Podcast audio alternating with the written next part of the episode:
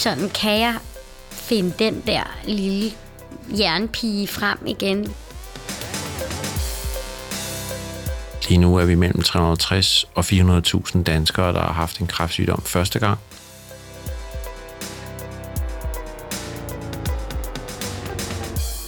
Velkommen til Stetoskopet. Programmet i dag skal handle om senfølger efter kræft, og det er produceret af mig, medicinstuderende Anna Christensen. Jeg har været ude og tale med kræftforsker Christoffer Johansen, men inden I får lov at møde ham, så skal vi møde Anna Maria Barse. Hun er 39 år gammel og har levet med senfølger efter kræft, så længe hun kan huske. Hendes historie starter, da hun som toårig bliver pludselig meget syg under en ferie med sin familie. Hendes forældre skynder sig at tage hende hjem og til lægen, hvor de hurtigt kan konstatere, at den er helt gal. Anna Maria får diagnostiseret et neuroblastom, som er en type af kræft, der udspringer fra nervesystemet. Jamen, så fik de ligesom øh, mine forældre to valg, og det ene, det var ligesom at tage mig med hjem, og så nyde den sidste tid, jeg nu havde tilbage. Eller også så kunne de give mig noget behandling, øh, men der var så også kun 5% chance for, at jeg ville overleve. Okay, så lægerne kunne godt se med det samme, at, at det her var alvorligt, og, øh, Ja, og der var to muligheder. Ja. Ja. Okay. Og så vil jeg jo gætte på, at dine forældre valgte behandlingen. Ja, de valgte behandlingen heldigvis, så jeg, øh, ja, så kunne jeg få lov at kæmpe mig igennem den. Ja. Mm. Og kan du tage, prøve at tage os lidt med tilbage sådan i forløbet? Sådan, øh, Ja, det er jo sådan lige, hvor meget jeg altså, selv kan huske at have fået fortalt og sådan noget. Øhm, men altså, det startede jo med den der hæftige øh, højdosis øh, kemoterapi, og så blev jeg opereret. Øh, og det foregik jo... Dengang boede jeg i Tyskland, så det hele foregik i Tyskland, i Essen. Og øh, så blev jeg opereret i Schweiz faktisk, fordi der var en kirurg der, der havde prøvet det der med at operere et neoplastom før, og det sad på mig øh, sådan fra om rygsøjlen, godt flettet ind i alle nervebanerne, øh, sådan fra solarplexus og ned til skambenet, sådan cirka. Øh, så jeg blev opereret faktisk gennem maven, hvor de har åbnet øh, ind og har taget alt ud og, og puttet det pænt på plads igen. øhm, og så øh, og så har jeg fået kemo igen bagefter, og så lige pludselig så havde jeg metastaser overalt. Øhm, og så var der ligesom den sidste mulighed, det var at give mig strålebehandling på hele kroppen. Øhm, ja, for ligesom at dræbe det hele, og så øh, tage min knoglemarv ud. Og så blev den frosset ned og fløjet til Frankrig. Og så blev den renset dernede, og så frosset ned og tilbage igen, og så fik jeg min knoglemarv, og så var det ellers bare at krydse fingre for, at det, det gik godt, og der ikke var flere kraftceller. Det var der jo så heldigvis ikke. Så jeg blev sådan ret kort efter det der øh, udskrevet faktisk. Ikke? Altså, så var der lige isolation i seks uger eller sådan noget, og så, så var jeg done. Det var også meget mærkeligt, fordi hospitalet ligesom havde været mit, mit hjem, og, øh, og sådan i, i de der halvanden, to år. Ikke? Øh, så det var virkelig mærkeligt, at der skulle jeg ikke være mere. ja.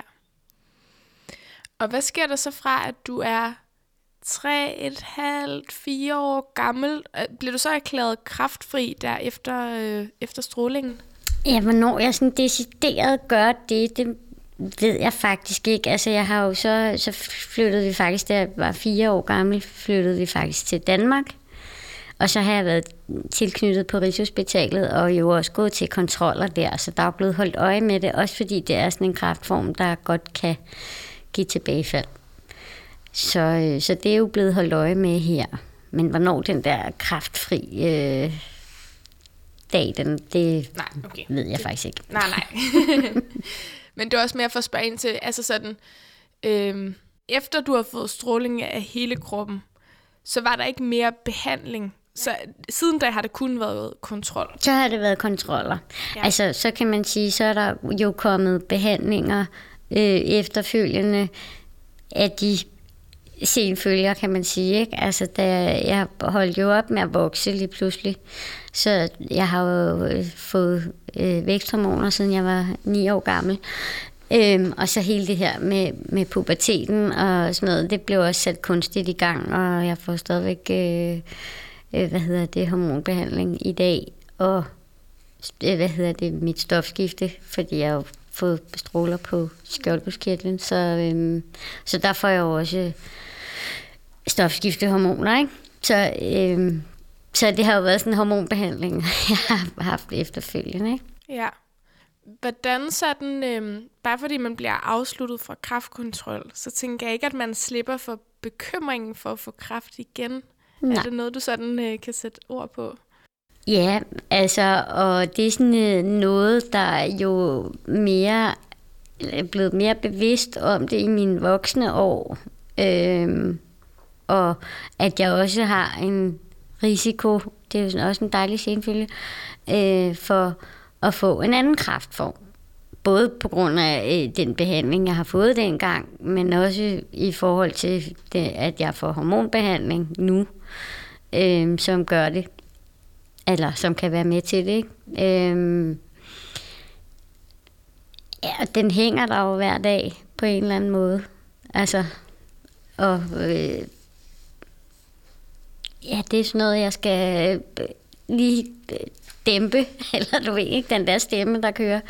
Eller hvis jeg sådan mærker et eller andet øh, øh, nyt på min krop, eller altså sådan, du ved, der er et eller andet, jeg har lige et eller andet på halsen, eller sådan noget, ikke? Så, og nogle gange, så kan det jo bare være en lymfeknude, der lige øh, viser sig lidt mere, fordi man er forkølet eller sådan noget. Ikke? Men du ved, så begynder de der tanker, åh oh, nej, hvad hvis nu, og ej, tænk hvis det er, og alt muligt andet. Ikke? Altså, øh, og det er jo sådan en, hvor jeg må sige til mig selv, slap nu af, så få lige tjekket det, og så tager vi den derfra. Ikke? Mm. Altså, men den hænger der jo hver dag, mm. på en eller anden måde. Ja. Ja, det er jo nok meget naturligt, at hvor andre måske bare ville opdage det og ikke tænke nærmere over det, eller, og så først gå til lægen, hvis det ikke går væk, eller et mm. eller andet, at, at det er straks katastrofetankerne, der bliver taget ja. ud fra hylden, ikke? Og det er ikke så meget det der med, altså jeg er ikke bange for at dø, men øh, jeg er bange for at miste, miste tid, ikke? Altså der er en masse, jeg kommer til at gå glip af, og altså det gider jeg ikke. Og alle mine dejlige mennesker, jeg har omkring mig og sådan noget, øh, ja, det er sådan mere, mere det der, end det er selve, selve døden. Altså. Og kan jeg, altså, der er jo ingen, et eller andet sted for mig i hvert fald, ingen tvivl om, at jeg overlevede jo også på trods af de der 5 procent.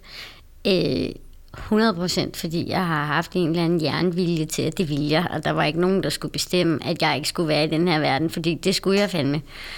Øhm, og der er også sådan en tanke, mm, sådan kan jeg finde den der lille jernpige frem igen, hvis nu det skulle være, at jeg fik kraft igen og skulle igennem sådan en hæslig behandling, vil, vil jeg så kunne finde hende frem igen. Ikke? Vi er lige tilbage i studiet for en kort bemærkning. For en god ordens skyld synes jeg nemlig lige, at vi skal have styr på nogle definitioner og forstå, hvordan senfølger adskiller sig fra bivirkninger. Og det har Sundhedsstyrelsen heldigvis udtalt sig om. Og de skriver, at senfølger er helbredsproblemer, der opstår under primær behandling og bliver kroniske, eller som opstår og manifesterer sig måneder eller år efter behandlingen er afsluttet. Senfølgerne omfatter ny primær kræftsygdom, og fysiske, psykiske eller sociale forandringer, der er en følge af kræftsygdommen og eller behandlingen af denne. Som I nok kan regne ud, afhænger risikoen for senfølger af, hvilken slags kræft man har haft, og naturligvis hvilken behandling man har fået. Men blandt nogle af de generelt mest hyppige senfølger kan jeg nævne depression, væskeansamlinger, nedsat immunforsvar, seksuelle problemer, og jeg kunne blive ved. Men i stedet synes jeg, at vi skal tilbage og høre Anna Maria sætte lidt flere ord på hendes hverdag med senfølger. Jeg har kroniske muskel- og ledsmerter, og det påvirker mig jo hver dag i hverdagen også. Det er jo sådan, altså nogle gange er det værre end andre. Øh, vinter er altid værre end, end sommer, øh, når det er koldt ikke? og fugtigt og sådan noget. Øh, men altså, så det, det er jo sådan meget, og det er det også. Jeg har også øh, den der klassiske fatigue, øh, træthed, øh, som man ikke bare kan sove fra, men som bare er der. Øh, så energiniveauet kan også være ret lavt nogle gange. Så det er meget sådan noget med at øh, tage den sådan en dag ad gangen, eller øh, i dag kan jeg måske lige, så har jeg helt vildt meget energi til at lave alt muligt, og så dagen efter, så, og så tænker jeg, i morgen, der skal jeg også lige, og sådan noget. Det er så ikke sikkert, at jeg har øh, krudt til det i morgen alligevel. Altså. Så, så det er jo meget sådan, og nogle gange bliver jeg også nødt til, øh, hvis jeg har øh, nogle aftaler, øh, så er jeg nødt til sådan at lidt at sortere i dem. Altså prioritere min energi, ikke, kan man sige.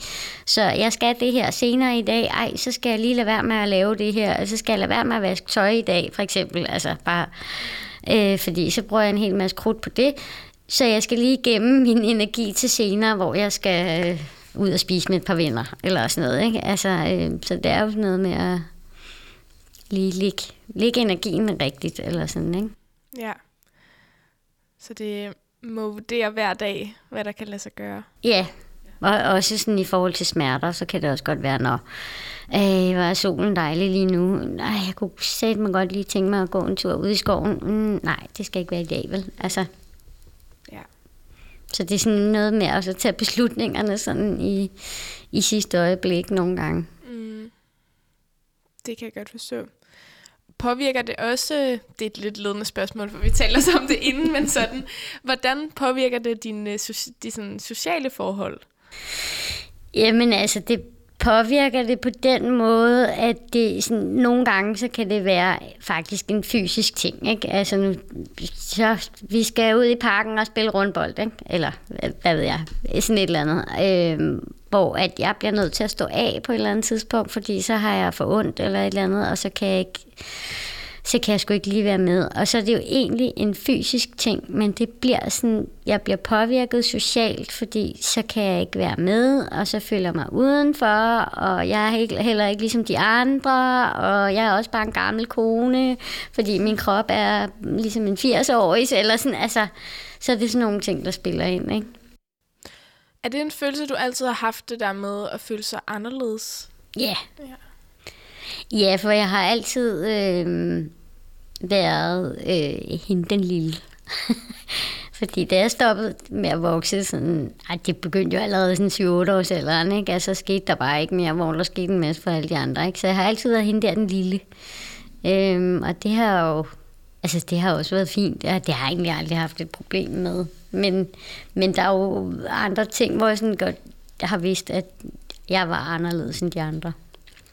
Ja. Og man kan sige, det har jeg jo også kunne mærke sådan socialt igen, øh, men at det der med, at man har stiftet bekendtskab med døden og alle mulige andre eksistentielle øh, spørgsmål sådan, så tidligt, det modner os rigtig meget.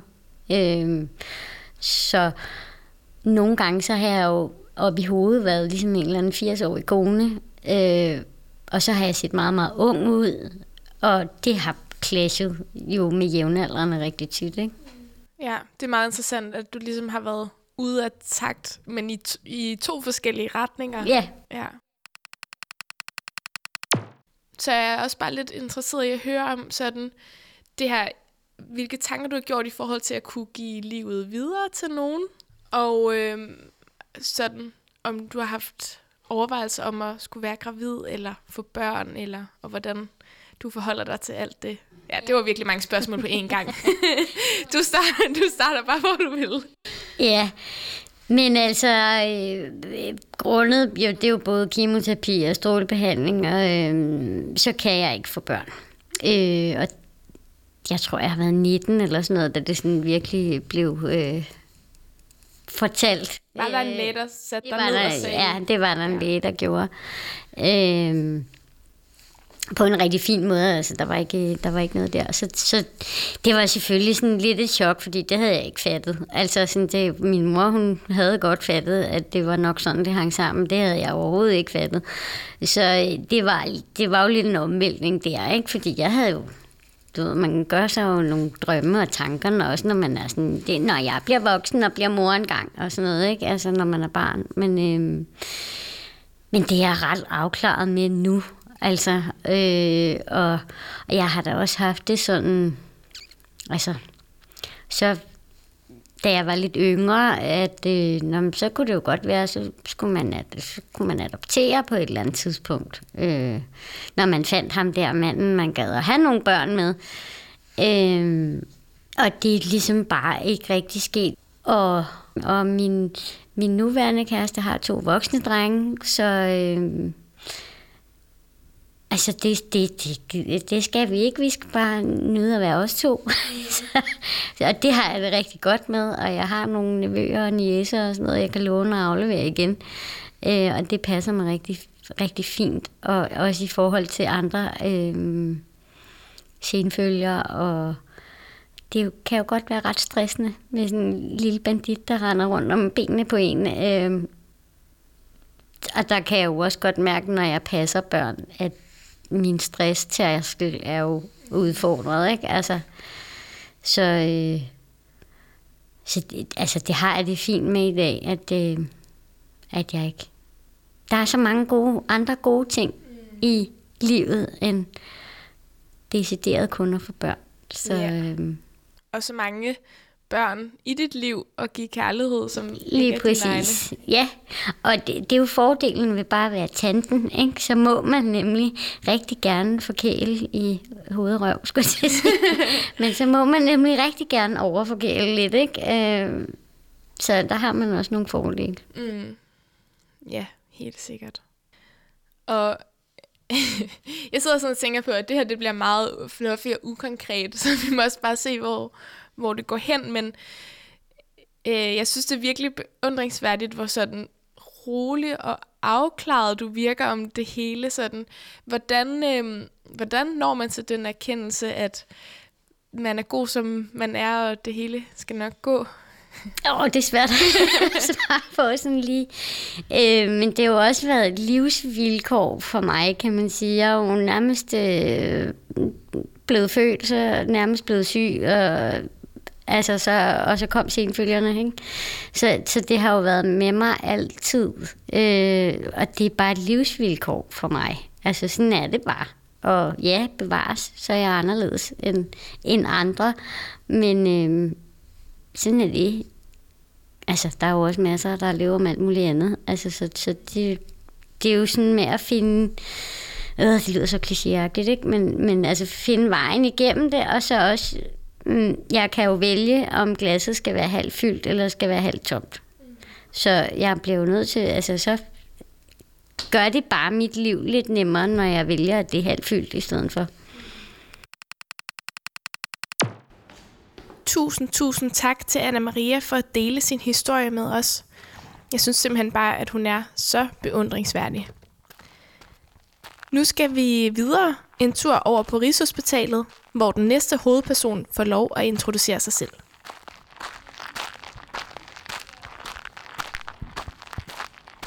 Jeg hedder Christoffer Johansen. Jeg har været læge i 36 år og øh, arbejdet fire år i klinikken.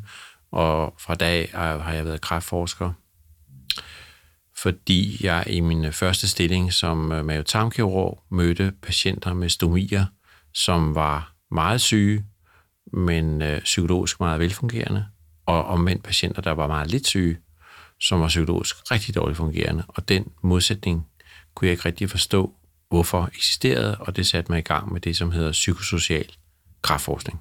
Ja, og det er jo også stadigvæk det, du beskæftiger dig med i dag. Det er mit, mit øh, hovedtema. Øh, I dag ser jeg så på senfølger efter kræft, hvor vi øh, lige nu er på Rigshospitalet på et øh, center, der arbejder med øh, generelle senfølger efter kræftsygdom. Og øh, hvorfor øh, er det et vigtigt emne at forske i? Jamen, der kan du anlægge forskellige vinkler. Den ene grund er, at øh, antallet af overlever efter en øh, kræftsygdom er blevet behandlet. Det stiger eksponentielt. Lige nu er vi mellem 360 og 400.000 danskere, der har haft en kræftsygdom første gang.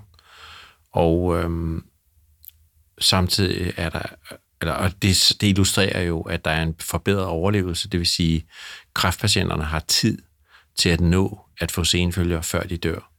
Så med den gode prognose, der er kommet for mange kræftsygdomme, så er der også kommet et forhold, hvor at man faktisk øh, kan nå at få en senfølge.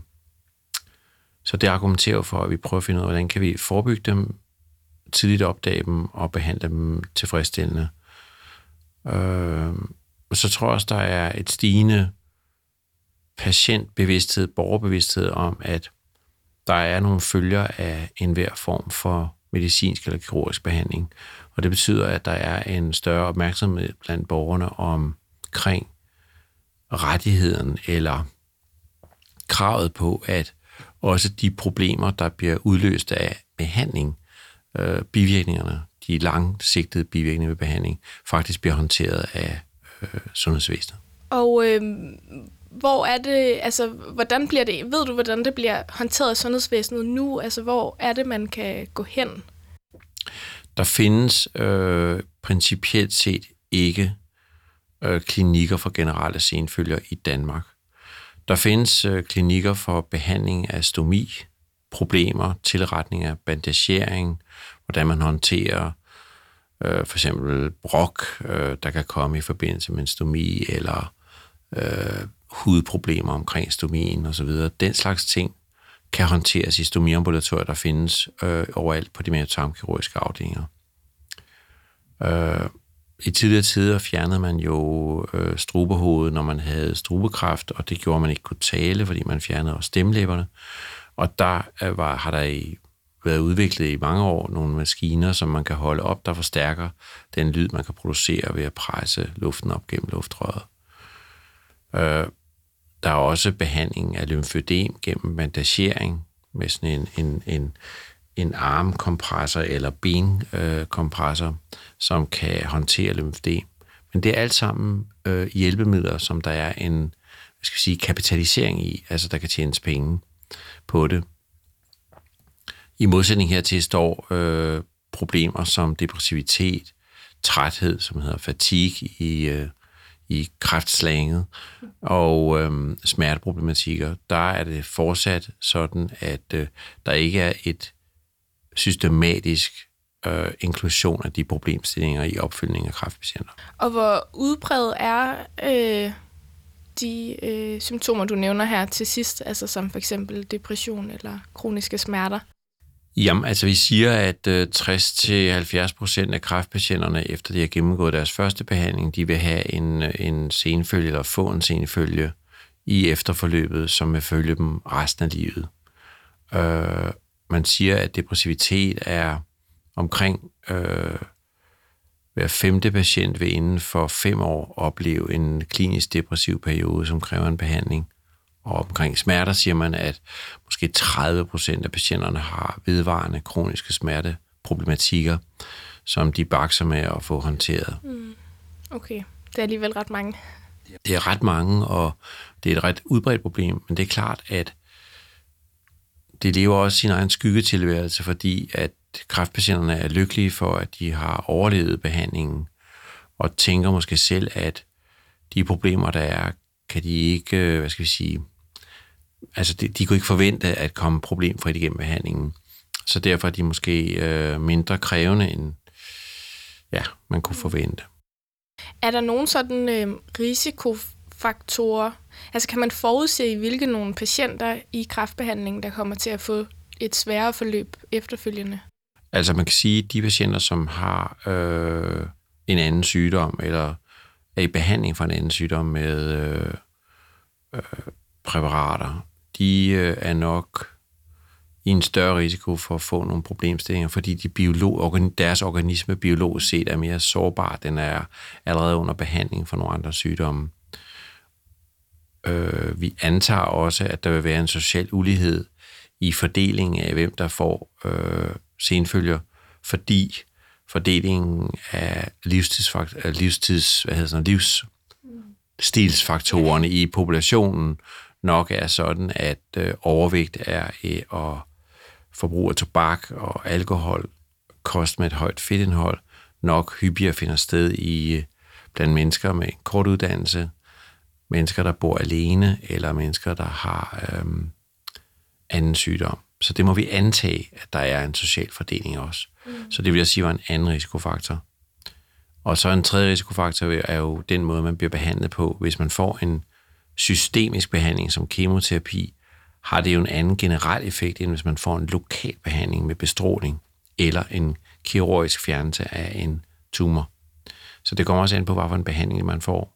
Og så kommer det også an på, altså i hvilken stand er man, når man går ind og skal have sin kræftbehandling. Hvor god er kroppen? Øh, hvordan ser den ud? Hvad, hvad kan den klare?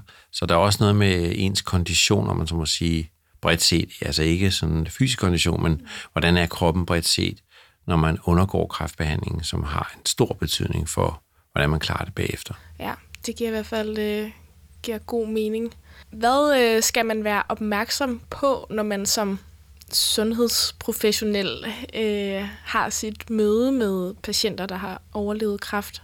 Er patienter, der har overlevet kræft, der er um, det er jo vigtigt at vide, hvad for nogle sygdomme de havde, før de fik kræft, og hvis de havde nogen, og vurdere kræftsygdommens konsekvenser, også i relation til de sygdomme, de havde før. I dag har vi en tendens til at vurdere hver sygdom for sig i hver sit specialambulatorium på sygehuset, uden at integrere vurderingen af det samlede menneske. Det virker jo fuldstændig tåbeligt, at man har specialister, og samtidig virker det fuldstændig vidunderligt, at der er nogen, der er enormt dygtige til hver sit område. Men der er på en eller anden måde en modsætning mellem specialiseringen og så den intuitive forståelse af, helheden. Og derfor så tror jeg, at øh, man som sundhedsperson skal være meget opmærksom på ikke bare den sygdom, man ved noget om, eller som patienten aktuelt bliver indlagt for, eller er i kontakt for, men det er meget vigtigt, at man har et syn på bredden i personens øh, somatiske problemstillinger, psykologiske og sociale.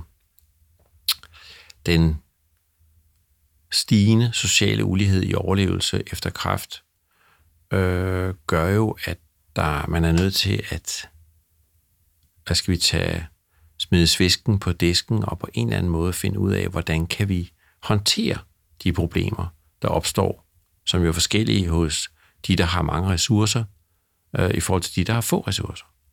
Og hvordan skal vi så gøre? Så jeg vil mene, at sundhedsvæsenet, og hermed den sundhedsprofessionelle, skulle anvende langt mere tid og ressourcer på de, der er socialt sårbare, har flere sygdomme, måske bor alene, end de skal bo på de, der har en lang videregående uddannelse, høje indkomster, bor i parforhold og er øh, relativt sygdomsfri eller er gode til at håndtere de sygdomme, de allerede har.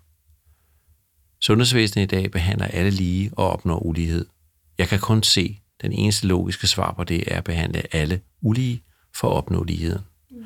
Og derfor mener jeg, at øh, som sundhedsperson vil jeg, hvis jeg havde magten, så vil jeg øh, foretrække, at man i langt højere grad skældnede til vilkårene, som hver patient har,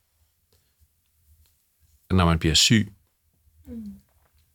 Og så bruge det som afsæt for, hvad skal man gøre.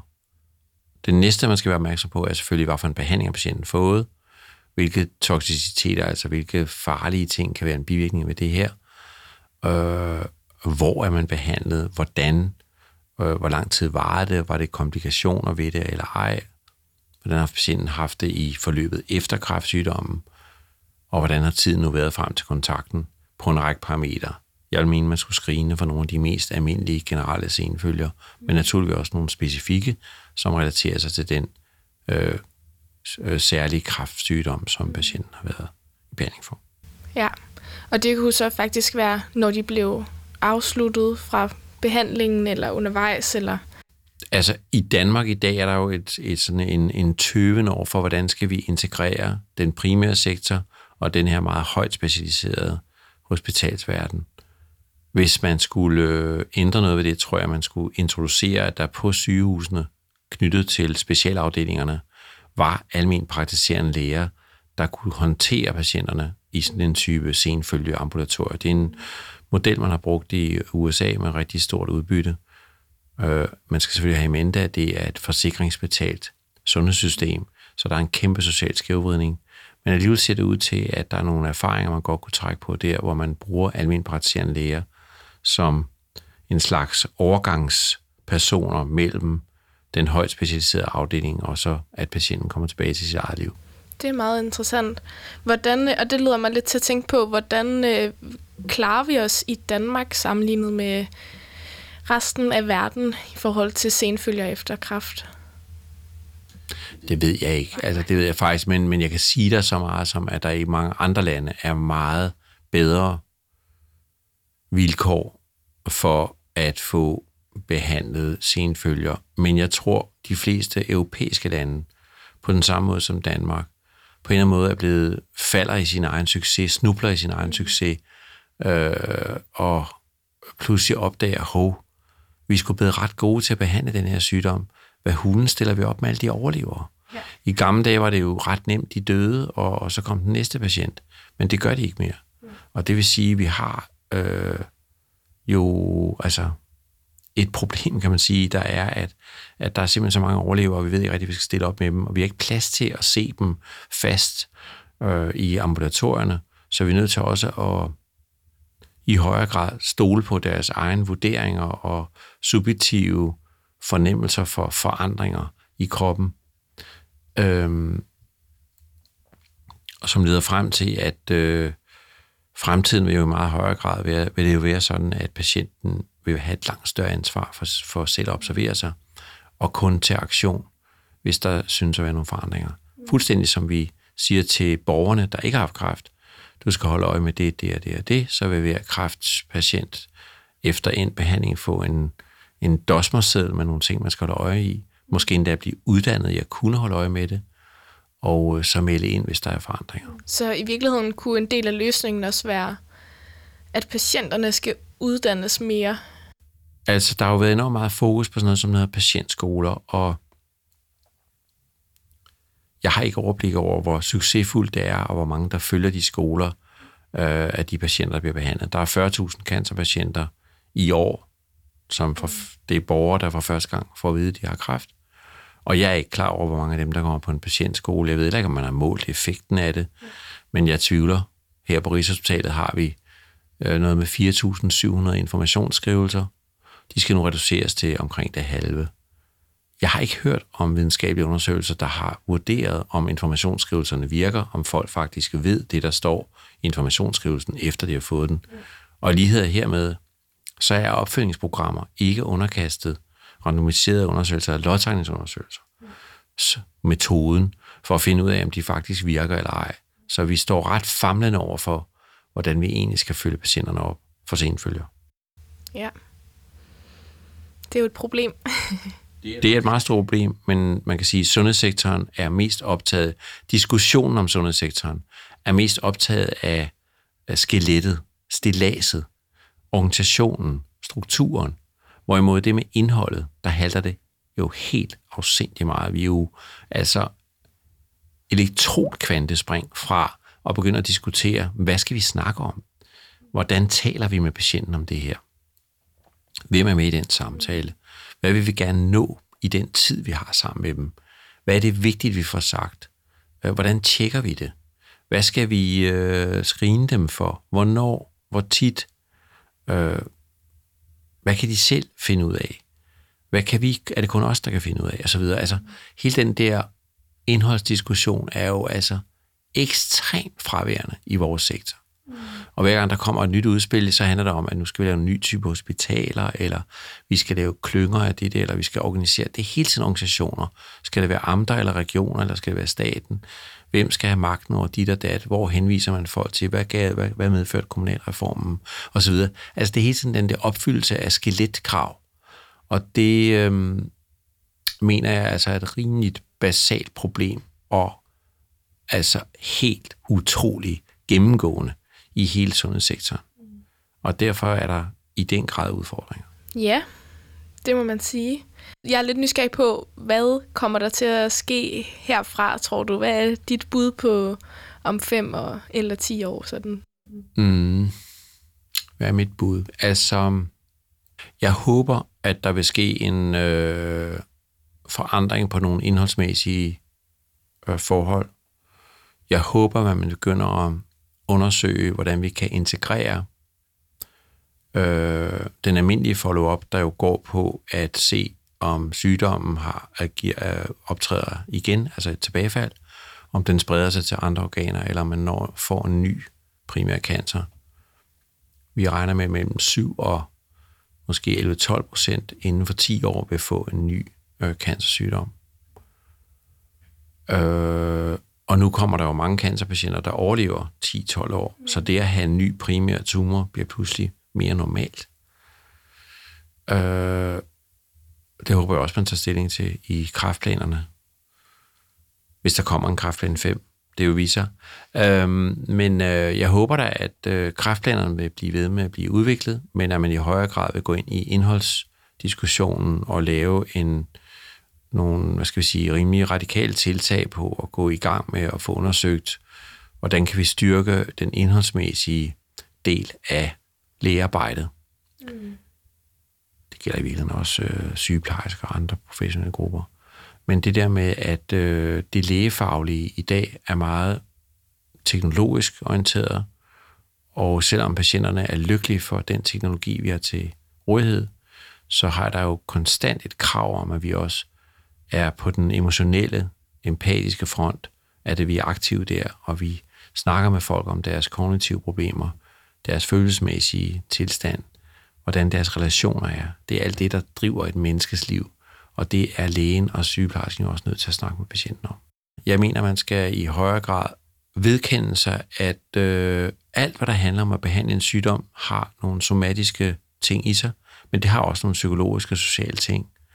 Og hvis man kombinerer de tre ting, så får man et langt bedre resultat, end man gør i dag.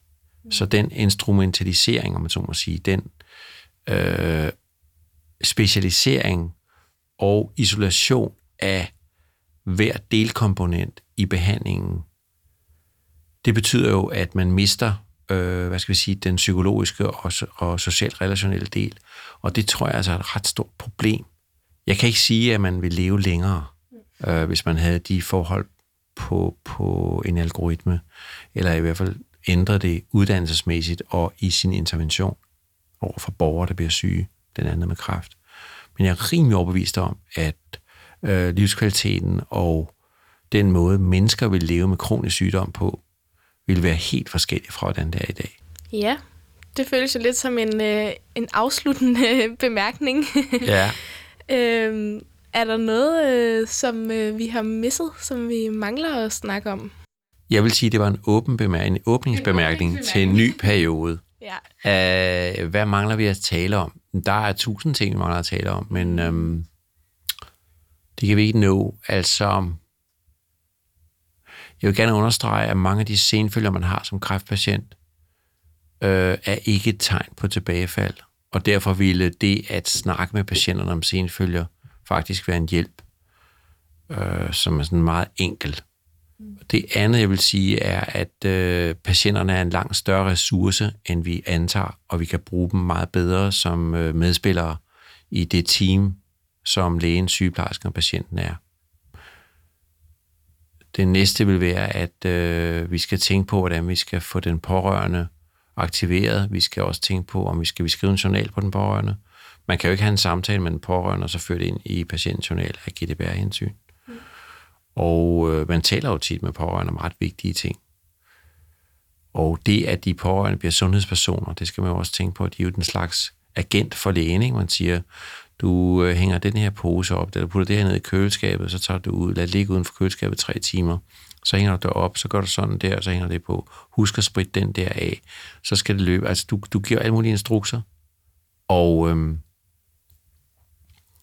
hvordan sikrer vi os, at det finder ordentligt sted, og at den pårørende er tryg ved det? Der, jamen, der er mange flere spørgsmål, men det var sådan, først begynder at tale om det, ikke? så er der jo enormt mange temaer, der venter på at blive foldet ud.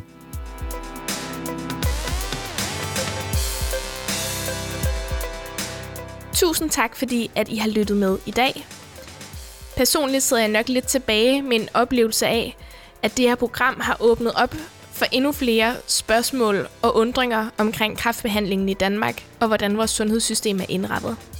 Men jeg håber nu alligevel, at du føler, at du er blevet lidt klogere på senfølger efter kræft, selvom det har vist sig at være et meget bredt og kompliceret emne. Hvis du er blevet endnu mere nysgerrig af at lytte til det her program, kan jeg anbefale at gå lidt tilbage i vores gemmer. Der kan du blandt andet finde et program om knoglemavstransplantation, som var en del af den behandling, Anna Maria fik. Vi har også tidligere lavet et program om ulighed i sundhed, som sætter fokus på nogle af de samme problematikker, som Christoffer bringer op her til sidst. Uanset hvad, så i hvert fald tusind tak for i dag. Følg os gerne på de sociale medier, så vi kan holde dig opdateret. Vi lyttes ved.